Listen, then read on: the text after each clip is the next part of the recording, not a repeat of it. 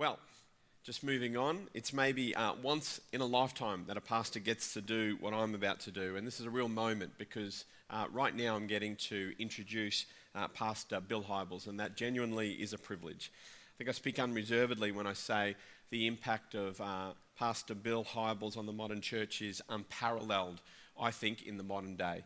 Uh, no doubt about it. Um, Pastor Bill, who, if you don't know, is from Willow Creek Community Church in Chicago. Uh, that church, the Willow Creek Association, that's uh, linked very closely with that church, has a massive impact on the church worldwide. I think uh, uh, literally hundreds of thousands of church leaders every single year are impacted. And the way that they're reaching into the world is by reminding churches that they need to be relevant, reminding churches that they need to reach the lost, and helping churches to lead well. On the uh, moving on from the worldwide wide level, we're uh, coming back to our own church here, this church. And I don't know how much, honestly, we fully understand it, but this church has been greatly impacted by Willow Creek uh, over many, many years now. In a minute, we're about to watch an AV which just shows how uh, the Willow Creek Association uh, is touching generations to come, and we have a look at what the local church can do in that. And beyond our own local church, I'd just say for me personally, um, incredibly blessed by the ministry of Willow Creek. Jess and I had the opportunity of doing an internship uh, for a short period of time. Massive, great impact on our own uh, uh, leadership life. Uh, beyond that, I think uh, with um, only the, the, only exception of my father, I would say that Bill Hybels has had the greatest impact on my life when it comes to leadership and learning leadership lessons. So I, I put all that together, and then you can imagine the excitement when we heard that uh, Bill was available to speak for us today because we're in a vision builders campaign. We're talking about the fact that the church matters, that the church has got a great vision uh, that the church is the hope of the world. And we wanted to highlight the fact that the church is so important in that whole process. And then uh, we find out that one of the greatest champions, I think, again, on the earth today for the local church is willing to come and speak for us. And we put all that together and we say, we today are a blessed church. So we're going to watch uh, an audio visual, which again just highlights what the local church does. And just watch for the little moments in this video where you'll see uh, very obviously that the local church impacts not just people, but generations to come. And as soon as that is finished, uh, we're going to put our hands together and welcome Pastor Bill as he comes. Let's watch the AV. Bill Hybels has famously said that there's nothing like the local church when the local church is working well.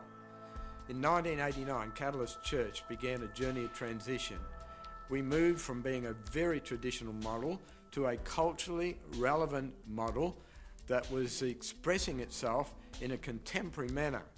And we were able to do this without compromising the message of the gospel. The exciting thing about this period of time is that we've seen the church grow from an attendance of between 60 and 100 people to over 800 attending regularly.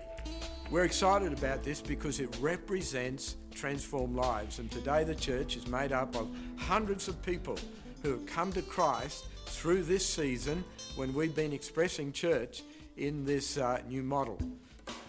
In our early years of being married, we had young children, and, and we thought we want to raise our kids with morals and values, and so we thought, well, where do you actually get that from? You get it from a church. So that started our journey. And then I met a lady at preschool when my eldest was in preschool. And she asked me, Did I go to church? And at that time, we were thinking about going to church. And so we came along to the play school concert that was held at the church. And there were people around that were smiling and friendly. And I thought, wow, what a really cool place to be. So we started coming along to a Sunday night service, which was called New Directions at the time.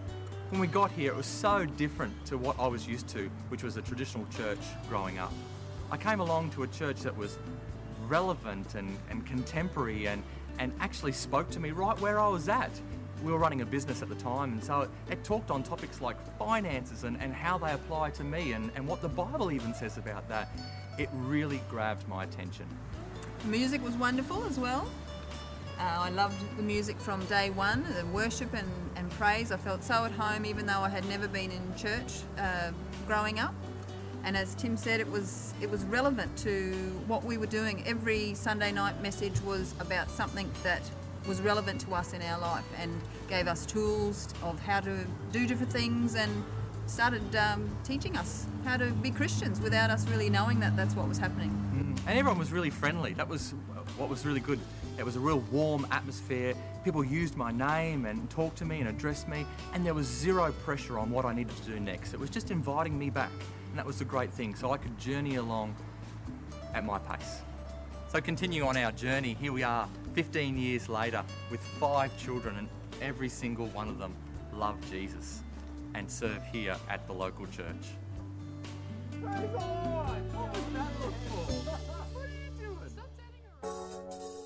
I'm really excited to be able to introduce our second family now, and they have a very special place in my heart because, as far as I can work out, uh, this is the family that came to faith first after we transitioned the church from the traditional model to the culturally relevant model.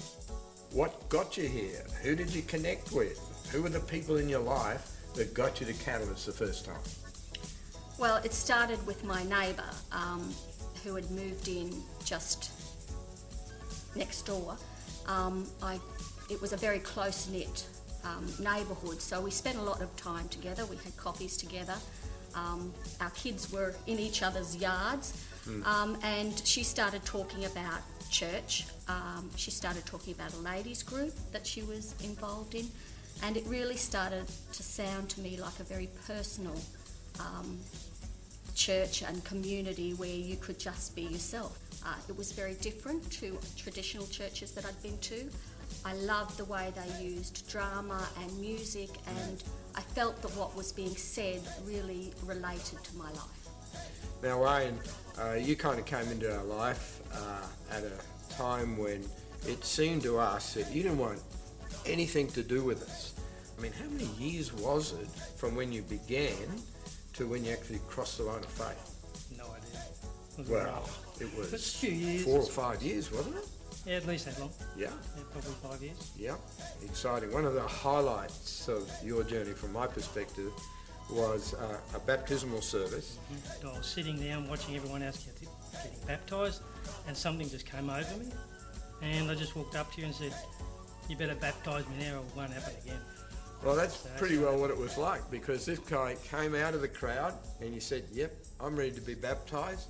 I said, We'll make arrangements for you. And you said, No, right now. And you stepped into the pool in your Sunday clothes, Yep. and the rest is history. That's right. Exciting times. Well, we're all attending Catalyst Church and all serving in the church. Corinne and Josh serve in the creative ministries, and Josh does the car park. Uh, Amy, Wayne, and I are all serving in Tiny Land, and we do occasional catering when the opportunity comes up. And Benjamin is a steward here. So, not only that, but we're passing on God's truths to this next generation. You've just heard from two families at Catalyst Church, and there are hundreds of people who we could have talked to today. But really, what we want to do in this moment is once again acknowledge you, Bill, for the incredibly important role that you have played in the history of our church. Uh, you have inspired us, uh, you have led us, and you have mentored us, albeit from a distance, but nevertheless, uh, that has been our experience. And for those reasons, we will always honour you, love you, and respect you. And we are so glad that you are here today. To you all just to stand to your feet and just welcome Pastor Bill Hybels as he comes.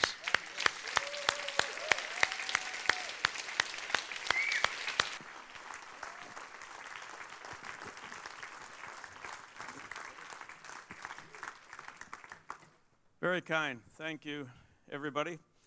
It is very touching for me to uh, watch a video like that.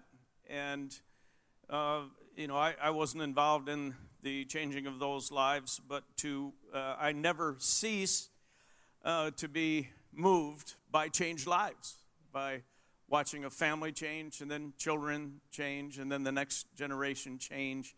Uh, that still, to me, is one of the uh, great miracles in all of life. Uh, it's a joy to be with you. I think I was in this or on your property one time 20 uh, some years ago. And that was the only time I remember ever being here.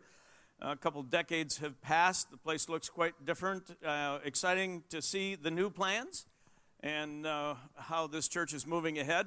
So, very, very proud of uh, the activity of, of God in your church.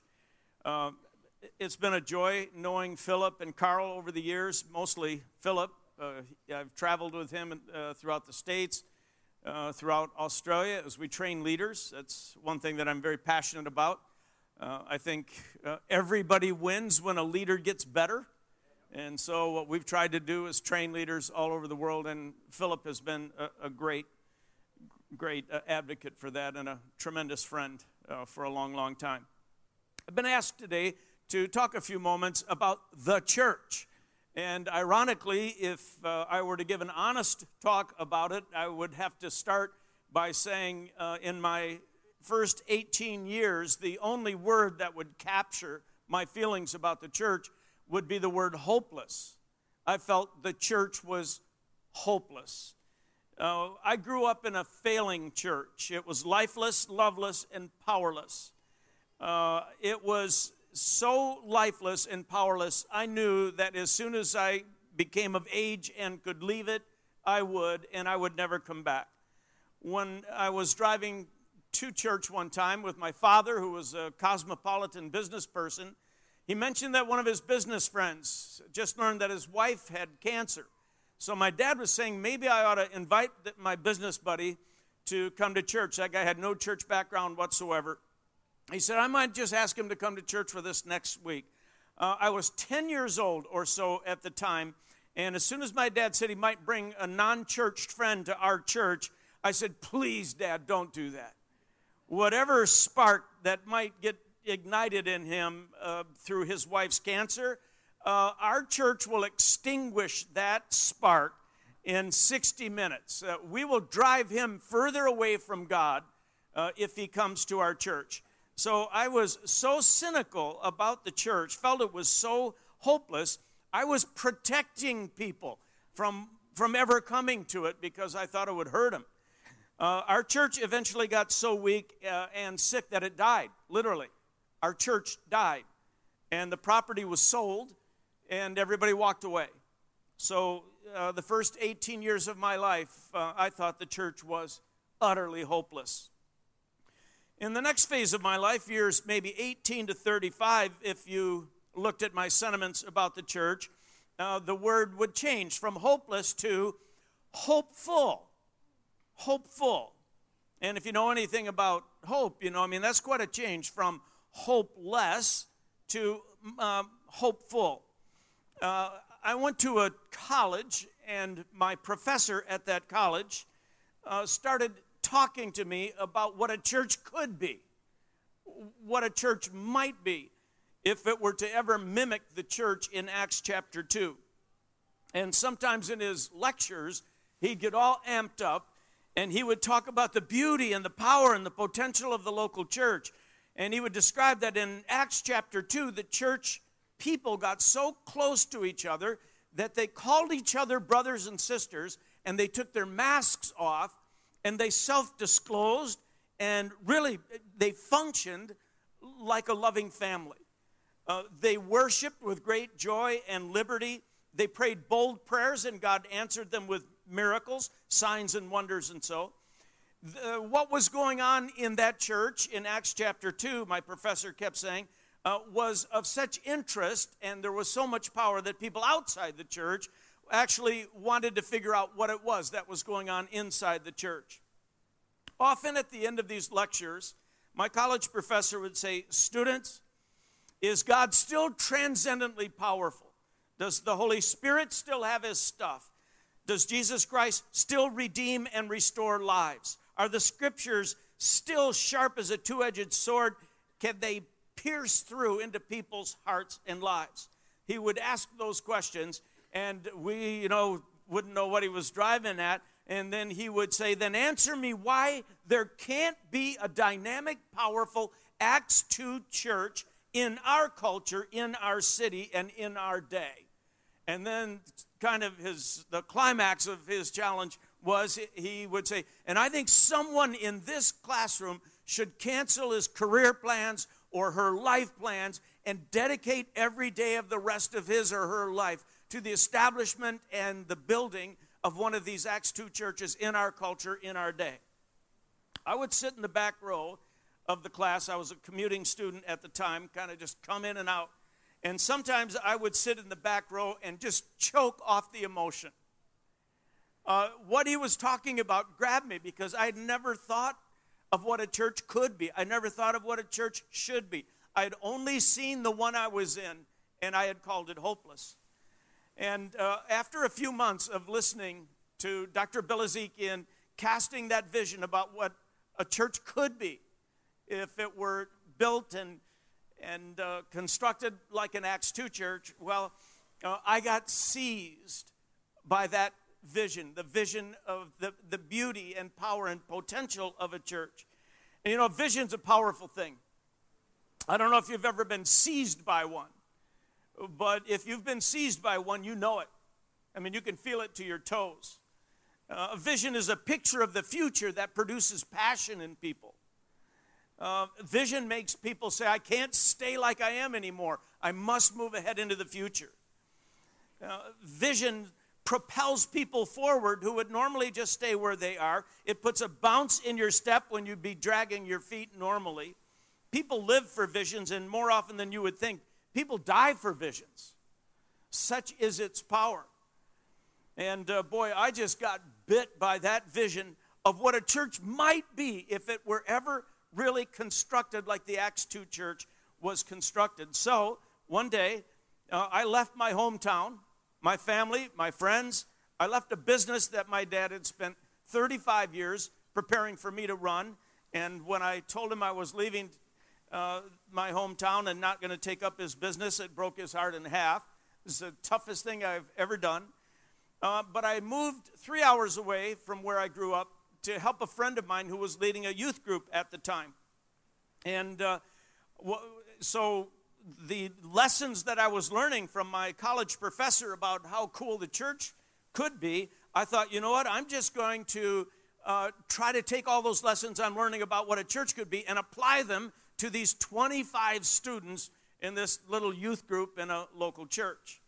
So I started teaching the kids about the church. I started teaching the kids how their lives could be uh, filled with the Holy Spirit.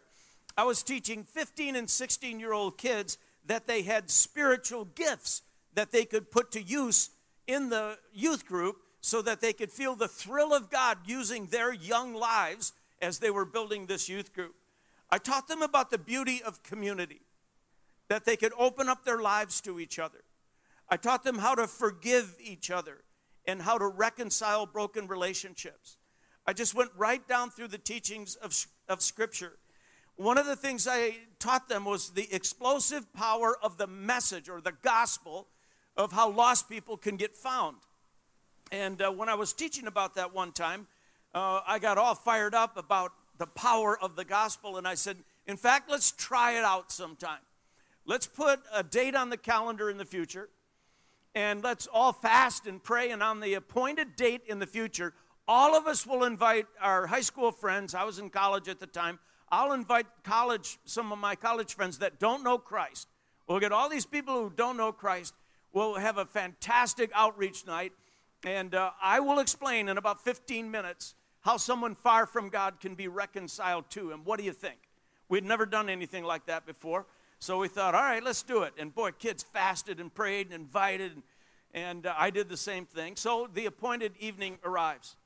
And uh, we had music that just rocked, and we had a lot of fun with drama and dance and all these cool th- things. And then it came time for me to have to stand up and present the message of how someone far from God can be brought close, can become adopted sons and daughters in his family.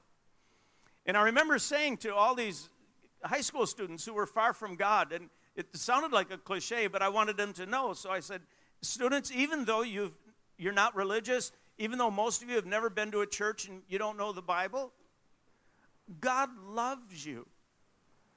the God you don't, you're not even sure exists, He loves you.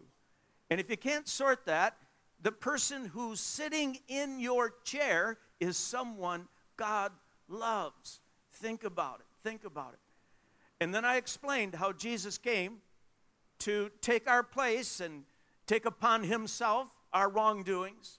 I explained, you know, substitutionary atonement essentially.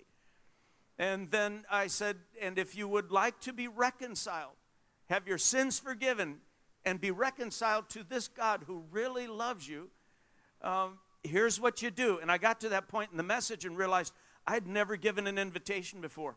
I didn't know what to ask them to do. Our church never gave invitations, and I'd never seen one. So I, I was struggling a little bit. And I said, So if you're interested in this, why don't you stand up right where you are? I didn't know what else to say. I said, Just stand up. And about 250 kids stood up. There were a 1,000 kids there that night. Like 250 stood up. And I, all of a sudden, I panicked because I thought that I had been confusing to them. I, I thought that what I must have said is if you already are Christians, stand up. And so I thought, oh, I said it wrong. So again, I was like 20 years old, give me a break. So I, I, I said, hey, you know what? I think I, I said something confusing. Could all of you sit down? And you know, these kids, some, some of these kids had already begun, they were quite emotional, and they were like, Do you want us to stand up or sit down? What do you want? And I said, What I want to do is make sure that what I said to you was clear, and I want to make sure that if you're going to make a decision, that you make it, you know, uh, with full understanding. And so I just did round two. I said, God loves you, and you've done some stuff wrong, and sins need to be forgiven. And if you put your faith and trust in Christ, He will, he will clean up your past, He will guide your future. His Holy Spirit will take up residency in your life, He will secure your eternity. And if you want Him to be the leader of your life and the forgiver of your sin, would now, I think I've made it clear now, if you would like that, would you please stand? And this time, even more kids stood. And we prayed with individual students somewhere between 250 and 300 of them, all the way to midnight. Dragged some deacons out of a meeting where they didn't know what they were doing anyway, so we said, "Come over and help us, because these these kids need some, you know, need some help." So anyway, well, we get done uh, with that service. I was the last person to leave the church, and I had a key to lock up the church. And so I'm walking out just exhausted, and and uh, what, what would I say? Uh, my mind was blown. Every circuit in my mind was blown. Because you know, the only church I ever knew was a hopeless church that died. And then I see this manifestation of the power of God in one night in 253, 250 to 300 students. So I locked the church door, and I remember backing up against a masonry wall, red brick wall, and my knees collapsed. I couldn't take it anymore. It was too, I was overly emotional or just mind blown or something. So I slid, my back slid all the way down till I collapsed on the sidewalk. I just burst out crying. And I was just like, God, I have never seen anything like that happen before in my life. And uh, my professor is telling me that the local church is the hope of the world, and it, it, it can do extraordinary things, but I've never seen a manifestation of power like this. And I made a commitment on the sidewalk that night.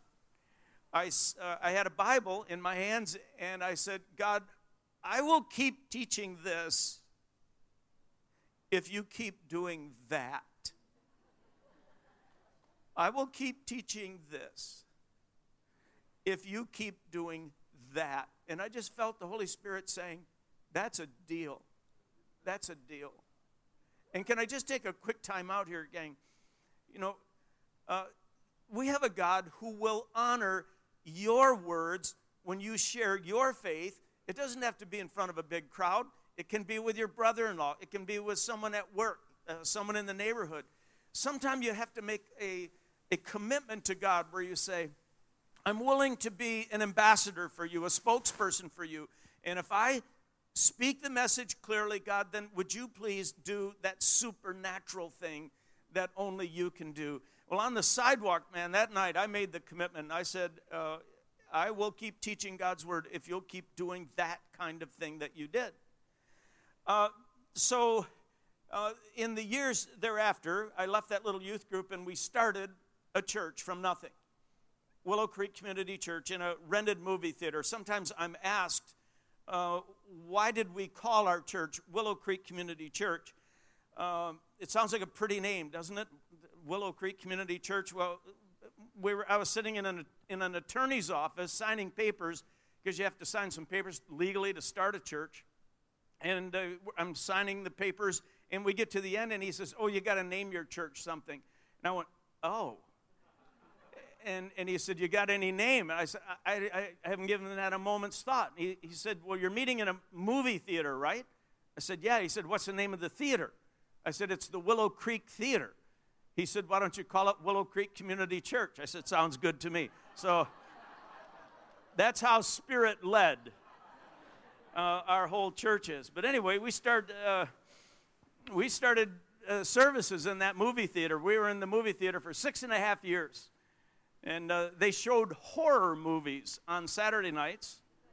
And uh, a lot of times the janitors wouldn't clean up because they knew we would clean, uh, our, clean it up ourselves on Sunday mornings because we were going to hold church there. And uh, sometimes the horror movies made people so horrified that they would throw up and there would be pools of vomit all over, and then people would leave. So our, uh, our folks who loaded our truck with sound equipment would call my wife Lynn and me and say, you know, you got to come over early this morning. You know, they had a bad movie and bring your buckets. Six and a half years, gang.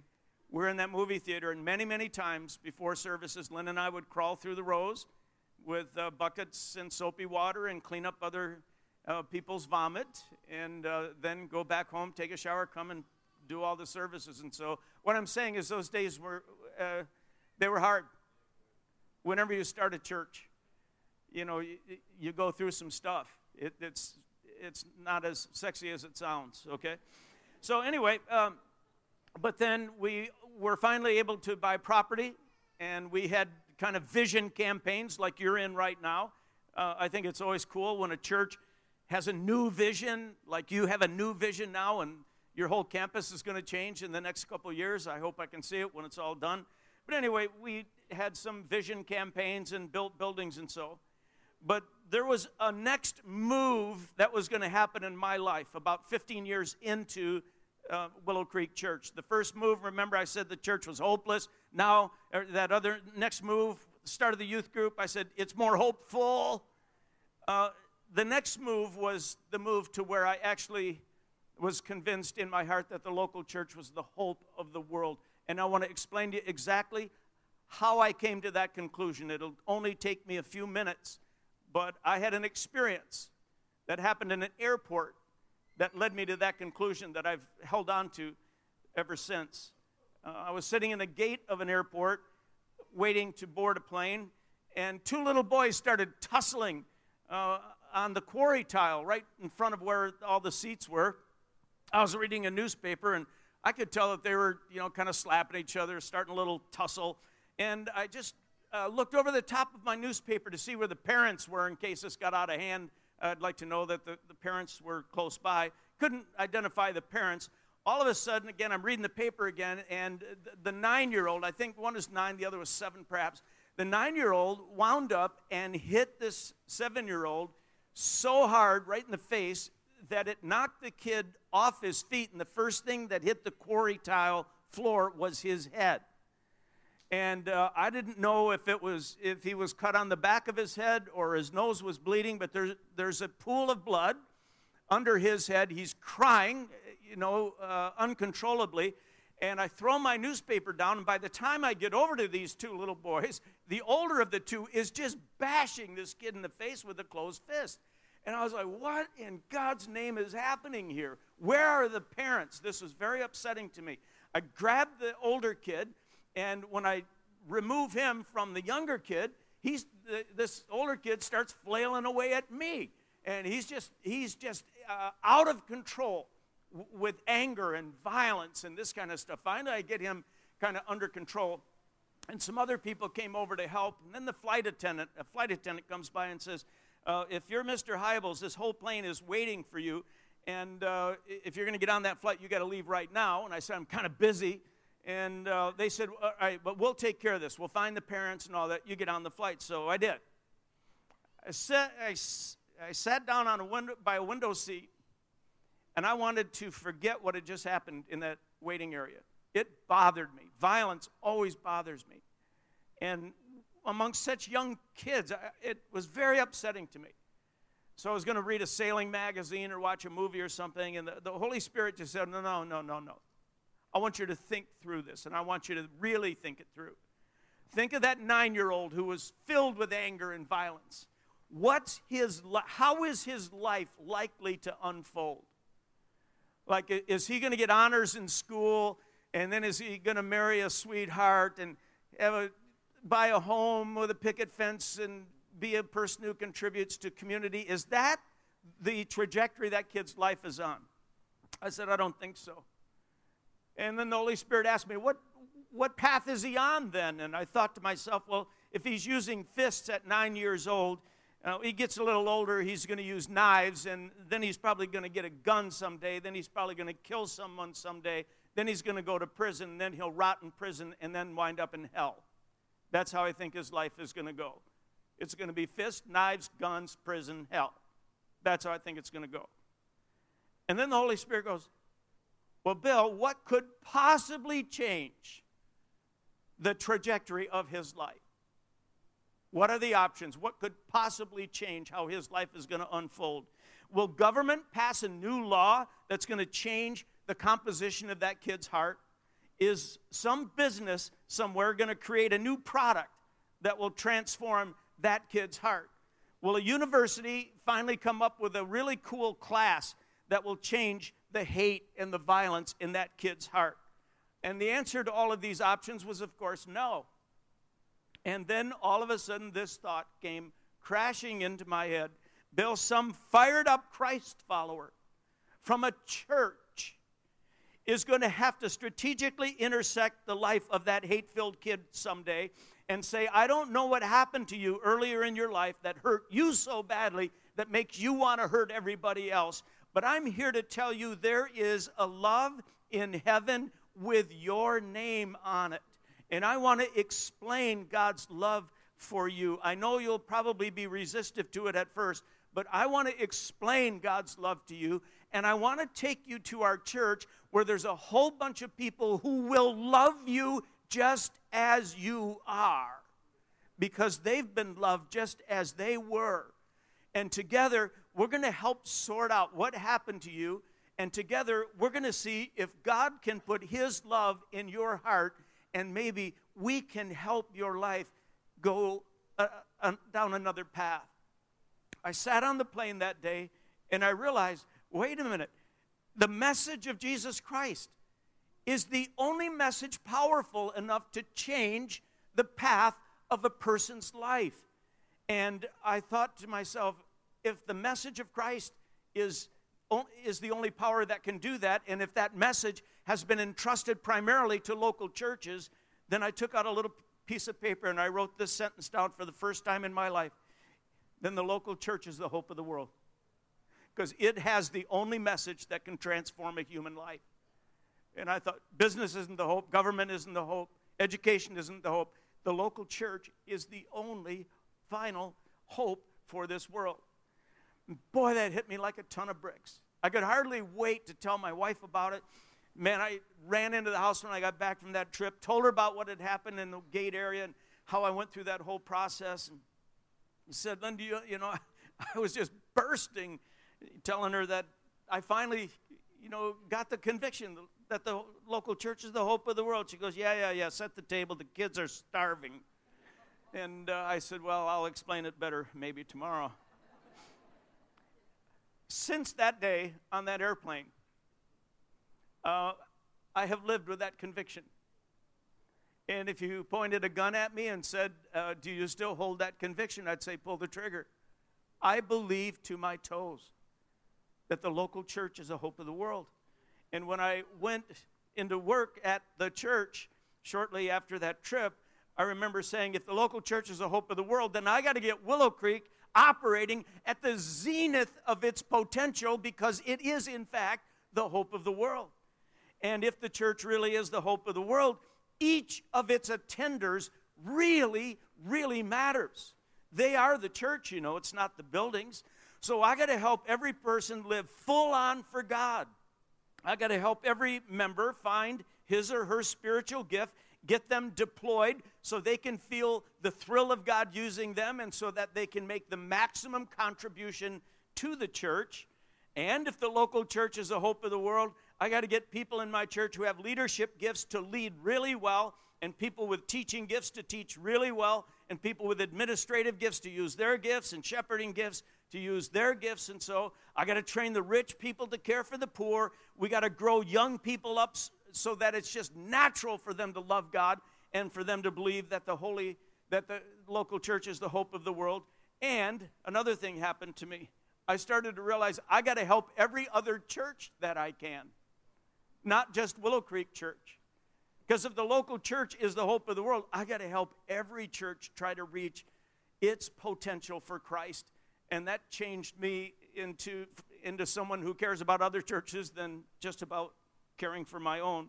Anyway, uh, that had a huge, huge uh, impact on my life that day, coming to the conviction that the local church is the hope of the world. For the last couple years, though, I've been asking a different question, and that is Will the local church, the hope of the world, be able to sustain itself to the end of time? I mean, that's a deep question, isn't it?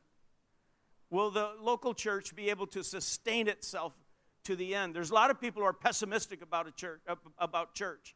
They see churches closing down. They say it's dead, almost dead in Europe. It's not true, but a lot of people uh, say that it is.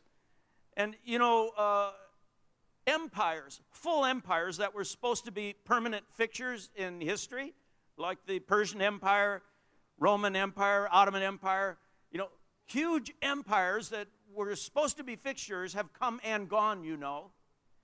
Multi billion dollar multinational corporations that were thought to be permanent fixtures have come and gone in the United States, uh, you know, Standard Oil Company, the largest oil company uh, in the United States, uh, evaporated, went out of business, went bankrupt, it's gone. Nabisco, Schwinn Bicycle, Lehman Brothers, Eastern Airlines, all, uh, tens of thousands, some of these companies, hundreds of thousands of employees, and they're gone. So, why would we have any confidence that this thing called the church can outlast empires, multi generational dynasties, and worldwide companies. And I think what we have to do is go to the scriptures, and Matthew 16, 18 says, I will build my church, Jesus talking, I will build my church, and the gates of hell will not prevail against it. What gives us confidence in our churches, in the church's sustainability, is who it is that's building it, who's in charge of it, who is regenerating it, who's recreating it from age to age, and who's protecting it throughout history. And that's none other than Jesus himself, God's Son, second person of the Trinity, sustainer of the church till the end of time.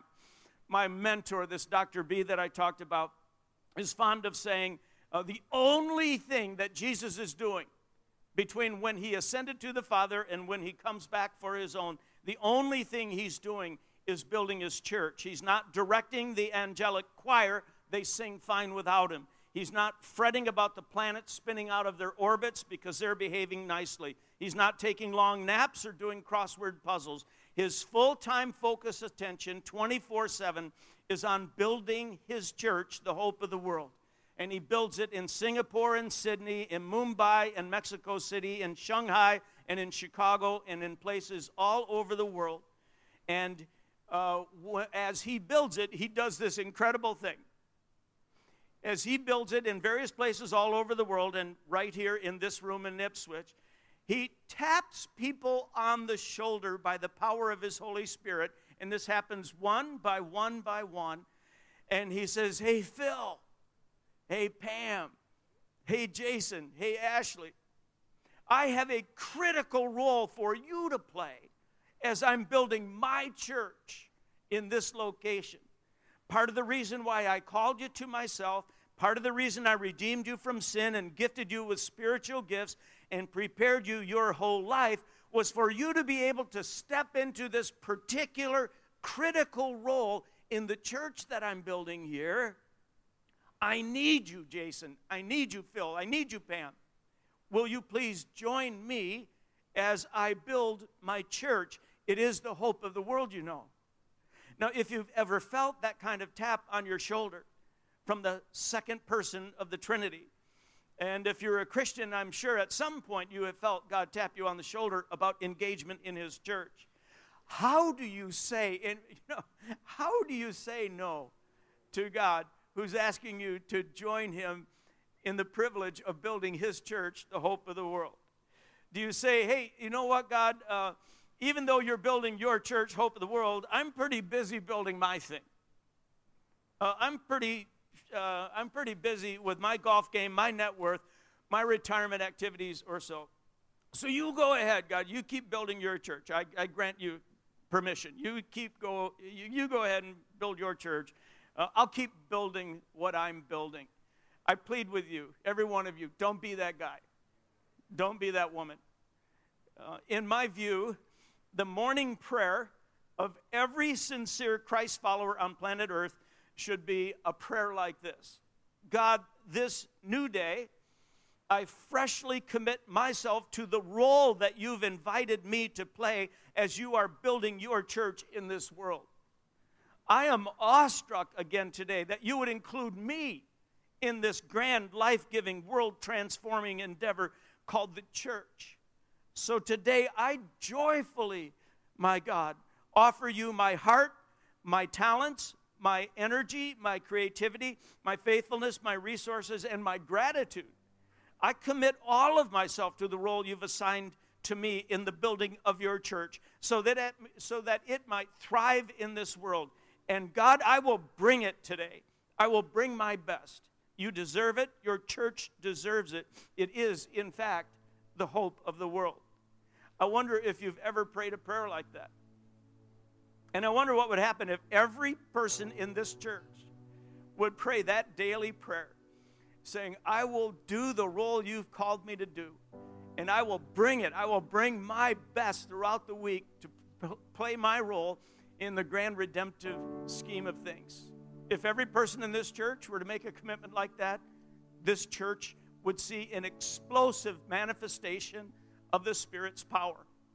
And if you've ever seen one of those or been a part of it, you know, it sort of changes you for good. I want to close by telling you something pretty explosive that happened in our church a couple weeks ago at our Easter service. The artist in our church, you know, months ago, told me they wanted to push the envelope and, and do a very creative program during their part of the Easter service. So they said, uh, We're going to do like a 28 minute media and original music presentation of the creation, fall, redemption, restoration movements, the grand arc of redemptive history. And uh, they said, then you'll have your normal, you know, 30 minutes to preach or something like that. That's great. They said throughout this whole uh, media thing they were doing, there was going to be the score playing sensitively underneath of Amazing Grace. And the more I thought and prayed about it, I thought, you know what I might do? I might, and I've decided to do this. I had a song sheet of the song Amazing Grace printed up for everyone who came to our Easter services. I made it look like it was a 200 year old page from, a hymn, from a hymnal. See? Three verses, had the music on it and everything, uh, kind of parchment style paper, a little frayed around the edges and so and I put some signature lines around some of the words, some of the phrases, and I decided I was going to preach from the song sheet of Amazing Grace. So the creative part of the program went very well. People were moved. And I said, Gang, take out your song sheets. You've been hearing the song Amazing Grace. Let me tell you a little about the song. And then I said, Now I want to take you through some of the, the verses. And the first verse says, Amazing grace, how sweet the sound that saved a what? Wretch. And everyone said it. At Willow, we have a large auditorium. Thousands of people said it at the same time, wretch. And then everybody laughed together. No one had ever heard that many people say wretch. And I said, Thank God there's no wretches in this church. You know, we see wretches on the evening news, don't we? The rapists, the terrorists, child molesters, and so. We see wretches on the evening news. Thank God there's none in church, right? Then I explained how the writer of that song, John Newton, had one time benchmarked his own level of goodness against the blazing brilliance of the holiness of God. And when he understood God's perfection and total righteousness and holiness for the first time, and he benched himself, benchmarked himself against the standard of God's holiness, the only word that described the gap to John Newton, the author of the song, is he said, If God's perfect, that would make me like a wretch. So I asked the congregation, Have you ever benchmarked yourself? Not against the people on the evening news. Have you ever benchmarked yourself against the blazing brilliance, the absolute perfection of a holy God? Have you ever done that comparison? And, you could have heard a pin drop in the church. And I said, Well, it's going to happen someday. You will be benchmarked. And uh, that gap will be very obvious, but if you want to benchmark yourself today, you can. And if you want to use the word that John Newton used and that I call myself, then there's a little signature line. Why don't you say that saved Amazing Grace, how sweet the sound that saved a wretch like me, and sign your name. Call yourself a wretch. Just not a wretch compared to your colleagues. We all know you're good compared to your colleagues. Just got a gap with the holiness of God. I said, so just sign your name there if, if, if that's you. So people did. And then I got to the part where it says, was blind, was, was blind, but now I see. And I said, what does that word, what does it mean? And all the, all the author was saying was he was, he spent most of his life blind to grace. Blind to grace.